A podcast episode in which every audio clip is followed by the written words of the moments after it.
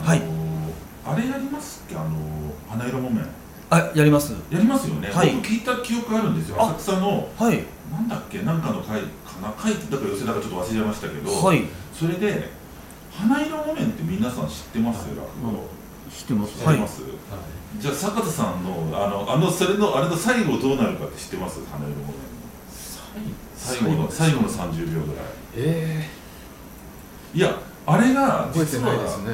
わかりました最後の30秒どういう展開になるか下げの花色木綿っていう言葉がしか出てだこかないらそれはなそう何何を振られて花色木綿っていうなのなんかですかね最後いやなんであー僕は最後本当落語ファンなんだけど本当ミステリーなのが要するに泥棒がいてそれなおかつもう一人、えっと、大したもの盗まれてないんだけど盗まれたって言い,、言い張るハッハッさんだかなんかがいるわけよでいろいろ言ってるわけですよ持ってないものまで盗まれましたみたいなこと無理やり言ってるわけそうすると家主が「お前いい加減にしろ」っつって怒って「この裏をなんと心得る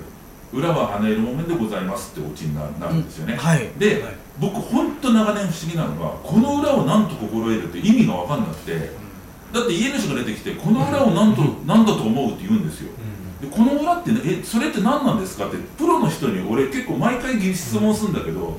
プロも知らないよこれ答えをああそうなんこいやだ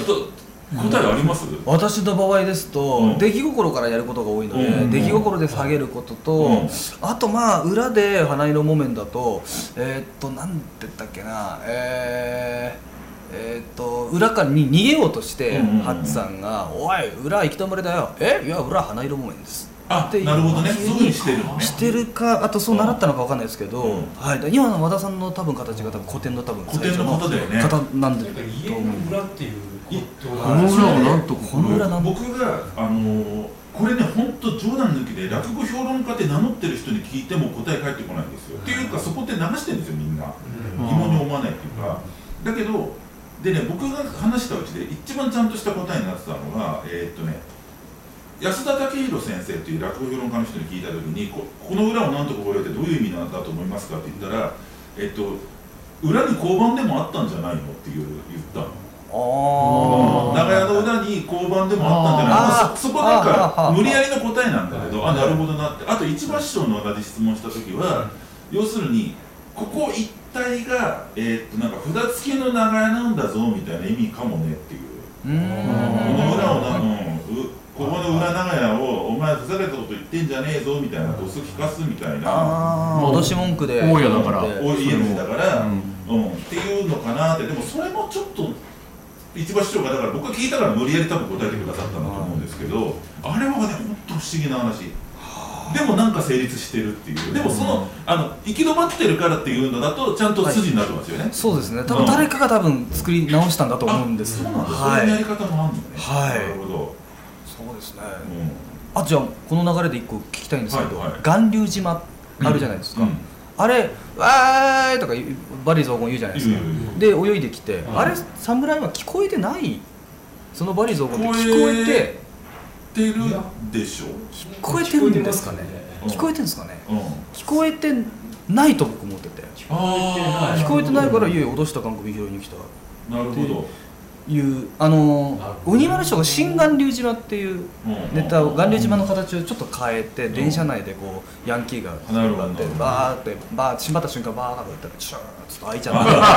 ら帽子取りに来たんだっていうあーなるほ形どに変えてらっしゃるんですけどそれ多なる分ほど聞こえてないですよねそのなるほど口はなるほどだから巌流島って聞こえてないんあその方が面白いかもね聞こえてない方が、はい今の電車のつまりえーっと、やばいやばいと思ったら全然違う要件で来てたっていう方の方がはいあなるほどねその方が面白いかもねだからそれこそコントのあのなんだちょっとアンジャッシュ風っていうかさはいはいはいはいすれ違いかすれそうそうそう違い感でやるみたいな感じで、なるほどはね僕の聞いてた感じだと侍はもうなんか恐れ入りましたみたいになっちゃってるあから最後に出てきて「お前なんかまたあやつっきり来たのか」って「拾いに来たんだ」っつって言って「すいません」みたいなことかなと思ったんだけどでもその方が面白いですよね解釈として。そうですねまあ多分聞こえ僕はですけど聞こえてたら多分グッと船上がってきちゃってやっぱもう一回怒るなんか怒ったりなんかするんじゃないかなってえあーえなるほどねええっていうのがあり あがとあうございりまます落語でこすここが疑問とななかんだろうっていうここがなんだろうっていうええあーいやあのーあラクダ何にもないのに酒飲むじゃないですか、はいあれだけ何にも売る売るものなかったのに来たら酒が飲めるっていう、なんで飲んでんだろうっていうのはそのの飲むものも大江とか周りが持ってきたあんですよね器器器あ器ねなるほど なるだほってどあれだけ何にもないしかも全部穴が開いてなんかそんな中でどうやって飲んだんだろうっていうなるほど酒運んできたのそう何もないのにええまあ器も一緒に持ってきてくれたんじそゃなういですのよね。なんかそういうことですよね。それ考えたことないわうんあそうかなるほどあでもちょっとおもし面白い疑問ですねあそういう視点で聞いてると不可解なところ結構あるのかもしれないですよねねあと僕がねいつも思うのはこれは不可解じゃなくって落語の演出ってよくできてるなっていう話なんですけど、はい死神って話ありますでしょ、うあれって最初女房が金工面してこいっつって五両の金できないどうすんだっつってあいつが出てくるわけじゃないですかでいろいろあって首吊りで死神が出てきて呪文を教えてやるっつって医者になれっつってでしょで家帰ってくるでしょ、はしたら女房消えてるんですよあれ女房消えてんでしょ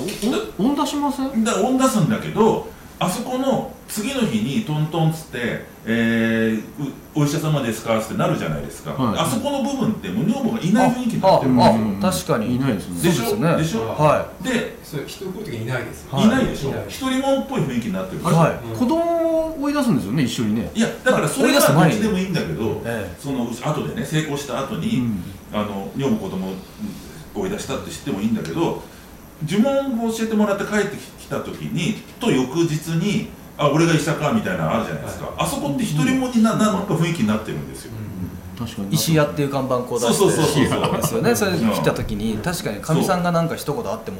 おかしくないですもおんねかしくないで、はいあれは本当は演劇とかだったら「お前金工面してこい」っつって言ってるわけでしょ、で帰ってきた時に「なんで帰ってきたんだ」っつって「いや死神と会ってんの人嘘言うんじゃない」みたいなだ段が入るんですよ入るんですね入る入るはずだよねあーはい入るはずじゃん、入だるはっずでてすあれが演劇とかコントだったら、はいだけどそこもなしで、はいなんかなぜか進む話が進むっていうのがあすすごい面白いなと思ってて、あそこはだから疑問っていうよりもうまいなと思うんですよ、うん落語の省略そう省略がすごいうまいなと思って、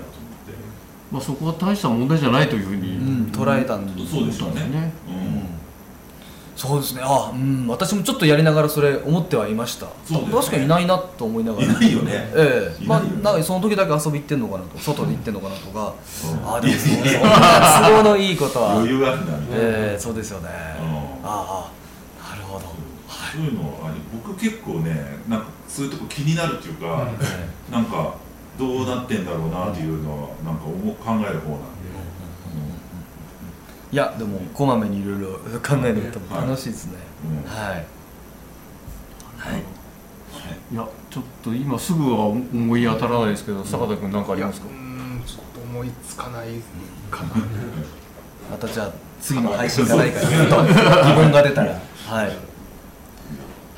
あ坂田さんす進進めてください今今更聞くのもあれですけどなんか失敗談とか成功談とか何かあったらあじゃあ失敗談逆に成成功功なんて面白い成成功談功成功談これはうまくいったぞ成功成功やばいですね成功まあ、よく喋るんですけど失敗談の方であの 私結婚2つ目になってすぐ結婚してで今5年経つんですけど、まあ、コロナがいろいろあって結婚式っていうのが去年の春にやっと挙げられたんですよ、であの1番太鼓でお客さん入れて、うん2番太鼓で出囃子流して夫婦入場で市花姉さんとバキア姉さんにあの司会やっていただいて、うんですごい無礼なんですけど私はあの祝電が欲しいっつって先達師匠と、えーきゅあの古仙師匠にわざわざ電話電話してで向こうも本当に短い時間だってバッて書いてくれてでそれでバーって受けてでその1週間後ぐらいですかねあのうちの師匠の60歳記念パーティーとかがあったんですよええでまああのファン一度集めてみたいなでそこの受付に私とかみさんがこう立ってたんですよ、そしたらすあの古戦師匠と先達師匠上がってきて「あおい宿題もらったから」っつって一緒に頭「ありがとうございます」っつって「あいいありがとうございます」っつって「祝儀」って書いてあるありがとうございます」嬉しいと思って家帰ってでまあ袋はちょっとねすぐ取ってなあありがたいな優しいな師匠方っつってで翌日このババンプで高専賞と選択賞と仕事が一緒だったんで昨日祝儀ありがとうございましたありがとうございましたっつって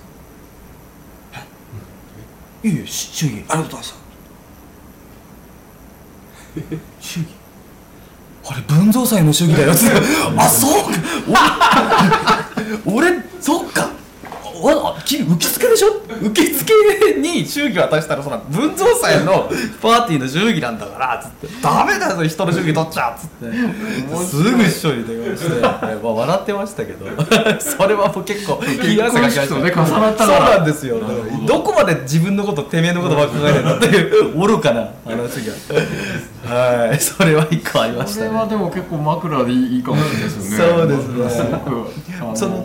ちょっとほどほどしてるっていうか、すごく幸せな気持ちになりますね。その当時の枕では結構使わせてもらいましたね、まあ、だからその普通のねそのところに行くとシステムはこの話面白いんですけどやっぱどうしても固有名詞結構出てきちゃうので、はいはい。えーなんかそこでうんと疑問だったりとか割と落語もともと知ってたり選挙師匠とか選手の名前知ってる方の、えー、先達師匠の名前知ってるところで枕で使ったりとかうんしますね、はいでもまあそんなことがありますねはい面白いですね。対談成功はいそうですねだからまあ枕ではこれ結構使うんですけどやっぱかみさんと結婚して、で私もそんな外にいろいろ動くようなタイプじゃないのでずっとうちの中でなんかちまちまやってる方なんでだから女性のその考え方とかその、うん。全く俺も枕でよく喋るんですけどで床に布団敷くんですよ私布団じゃなくて寝られなくてでかみさんベッドなんですね、で朝起きてきたら僕の眼鏡踏んじゃったんですよで壊れてで「あごめんね」って向こう謝って きて「あいい全然もうしょうがない」うんでも床に眼鏡置かないでよ」って言うんですよ床じゃないん ですよ枕元なんですよ僕にとっては、ここ枕元なの枕があってこれ枕元枕元いや床よいや枕元床よ枕元ってその なんでしょう一生解決できないその解釈の違いとか,、ええだから買い物行って自転車でドンっつって一回揺れてまた家帰ってボーって見たらアボカドだけなかったんですよこうやって自転車が揺れた時に落っことしたと思ってちょっとひ行ってくるわ落としたからっつったら「引かなくていいそんなの道に落ちてるアボカド」っつって「違う違う俺が落としたアボカドだから俺のアボカドでいや道に落ちてるアボカドい拾ってこないで」いやいや俺が落としたから俺だって」っていうその会社のなるほ違いとかそうでけすね結果なのか原因なのかっていう。そうなんですよそういうのよく枕であ面ー白い自転車の鍵一回なくしちゃって「ごめん鍵なくしちゃった」スペアもあるんですけど「でもう作ってくるわ悪い」っつったら「なくさないでほしかった」っつって「いやいやでも自転車の鍵だからね」って「それ申し訳ないけど」つってあれママからもらった大事な大事なキーホルダーつけてんの」 ママからもらった大事な大事なキーホルダー自転車の鍵につけますかっていうそうなくしたのは俺だけどそうでそういうのがやっぱそう人のその女性の考えることとうん僕の考えることが違ったりするのが、あの楽しいなと思ってよく、うんはい、話もだから女性が出てくる話とか結構好きで使わせてもらってますね。な何をこう大事に思うかっていうのは全然ずれてると。そうそうなんですよ、まあそういうの話って落語にもありますもんね。うんうんうん、今聞いたとお笑いとかもきっと好きですよねああ私ですか、ねあもう大好きそうですよねはい、そうですね最初は本当にそっちの笑い普通の笑いがファンからなんか入ったんであはいそうですねおかみさんっちゅうのは落語業界ではなくて、はいぜ違う人ですかもう大学の3年生の頃からあのドトール西荻窪のドトールで働いてたんですけどその時のバイトの友達であーそのままお付き合いしたまま2つになって結婚ということで、うはいバイト仲間だったってことですそうですーはいでお酒関係の仕事で、まあ、業界誌の記者なんですけど、なんであのお酒の知識とかすごい詳しくて、ええなんで楽しそうですね。楽しい、まあ、それもあってご飯いっぱい作ったりつまみ作ったりしてうち、で飲むっていうのはよく、うんはい、趣味でやってるんですね、んはいじゃあ奥様がこう試食をされたりする感じなんですか。そうですね、はいまあ、向こうも作りますしうん私も作って、ええお酒にどう合わせるかみたいでな二人で飲みながら。そうですそうです2人ともしこたま飲むのであはいいですね。 そうですねはい日夜そんなことで楽しんでますね来年おおさはいお酒屋さんでの会もありますよね。あえっと西荻窪に三ツ矢酒店っていう結構まあ有名なあの酒屋さんがあるんですけ古いど酒屋さんですかねそこにあの2階にスペースがあって、まあ、30人ぐらいなんですけどで神田ゆりさん公爵のゆりさんが西荻出身だ今も住んでらっしゃるのでその2人でちょっと西荻の会を、お酒と落語楽しむみたいな会を、はい、やろうと思っそてれ。は楽し楽しいですねはい、今1回目終わって2回目が1月の28ですかねはいこんなこともやってますねはいはい、ではそろそろ第一部この辺りで終了したいと思います。はいありがとうございあます。じゃあちょっとあの次第2部落語をはやいっていただくんですけど、はい、今ってどどのくらいネタ数お持ちえなーっんですか、とやったことあるネタですと100以上は超えてますあーやっぱけすごいなどもちろん残らないネタとかあの今すぐって言われたも出ないネタもたくさんあるのででも毎月ネタは覚えなさいっていうのは前座の頃から師匠に言われうんて、はいうんいたのでそれはずっとコンスタントに続けておりますじゃあ毎月どっかの会ではネタ卸しをそうですしていねるっはいネタ卸しの会を設定してそこでもう毎月卸しているっていうようなはい100 100あったらすごいですよね,、まあいいでいやーでもやっぱり結構苦労はしますね ええはい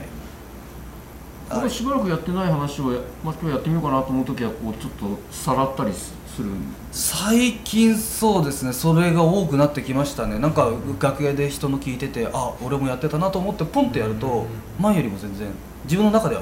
違ってたり良くなってたりとかだか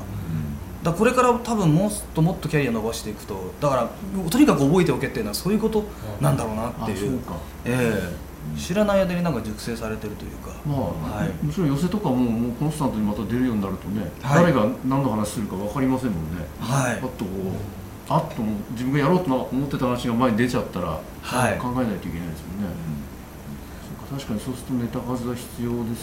ただうちの師匠が、えっと、私の一問ですと本当にうちの師匠が取り取らないと2つ目って寄せうん出番がなかなかないので自然に15分とか10分ネタが少なくなっていってで30分とか1人で仕事ができるようなネタがちょっと多くなっちゃってるんで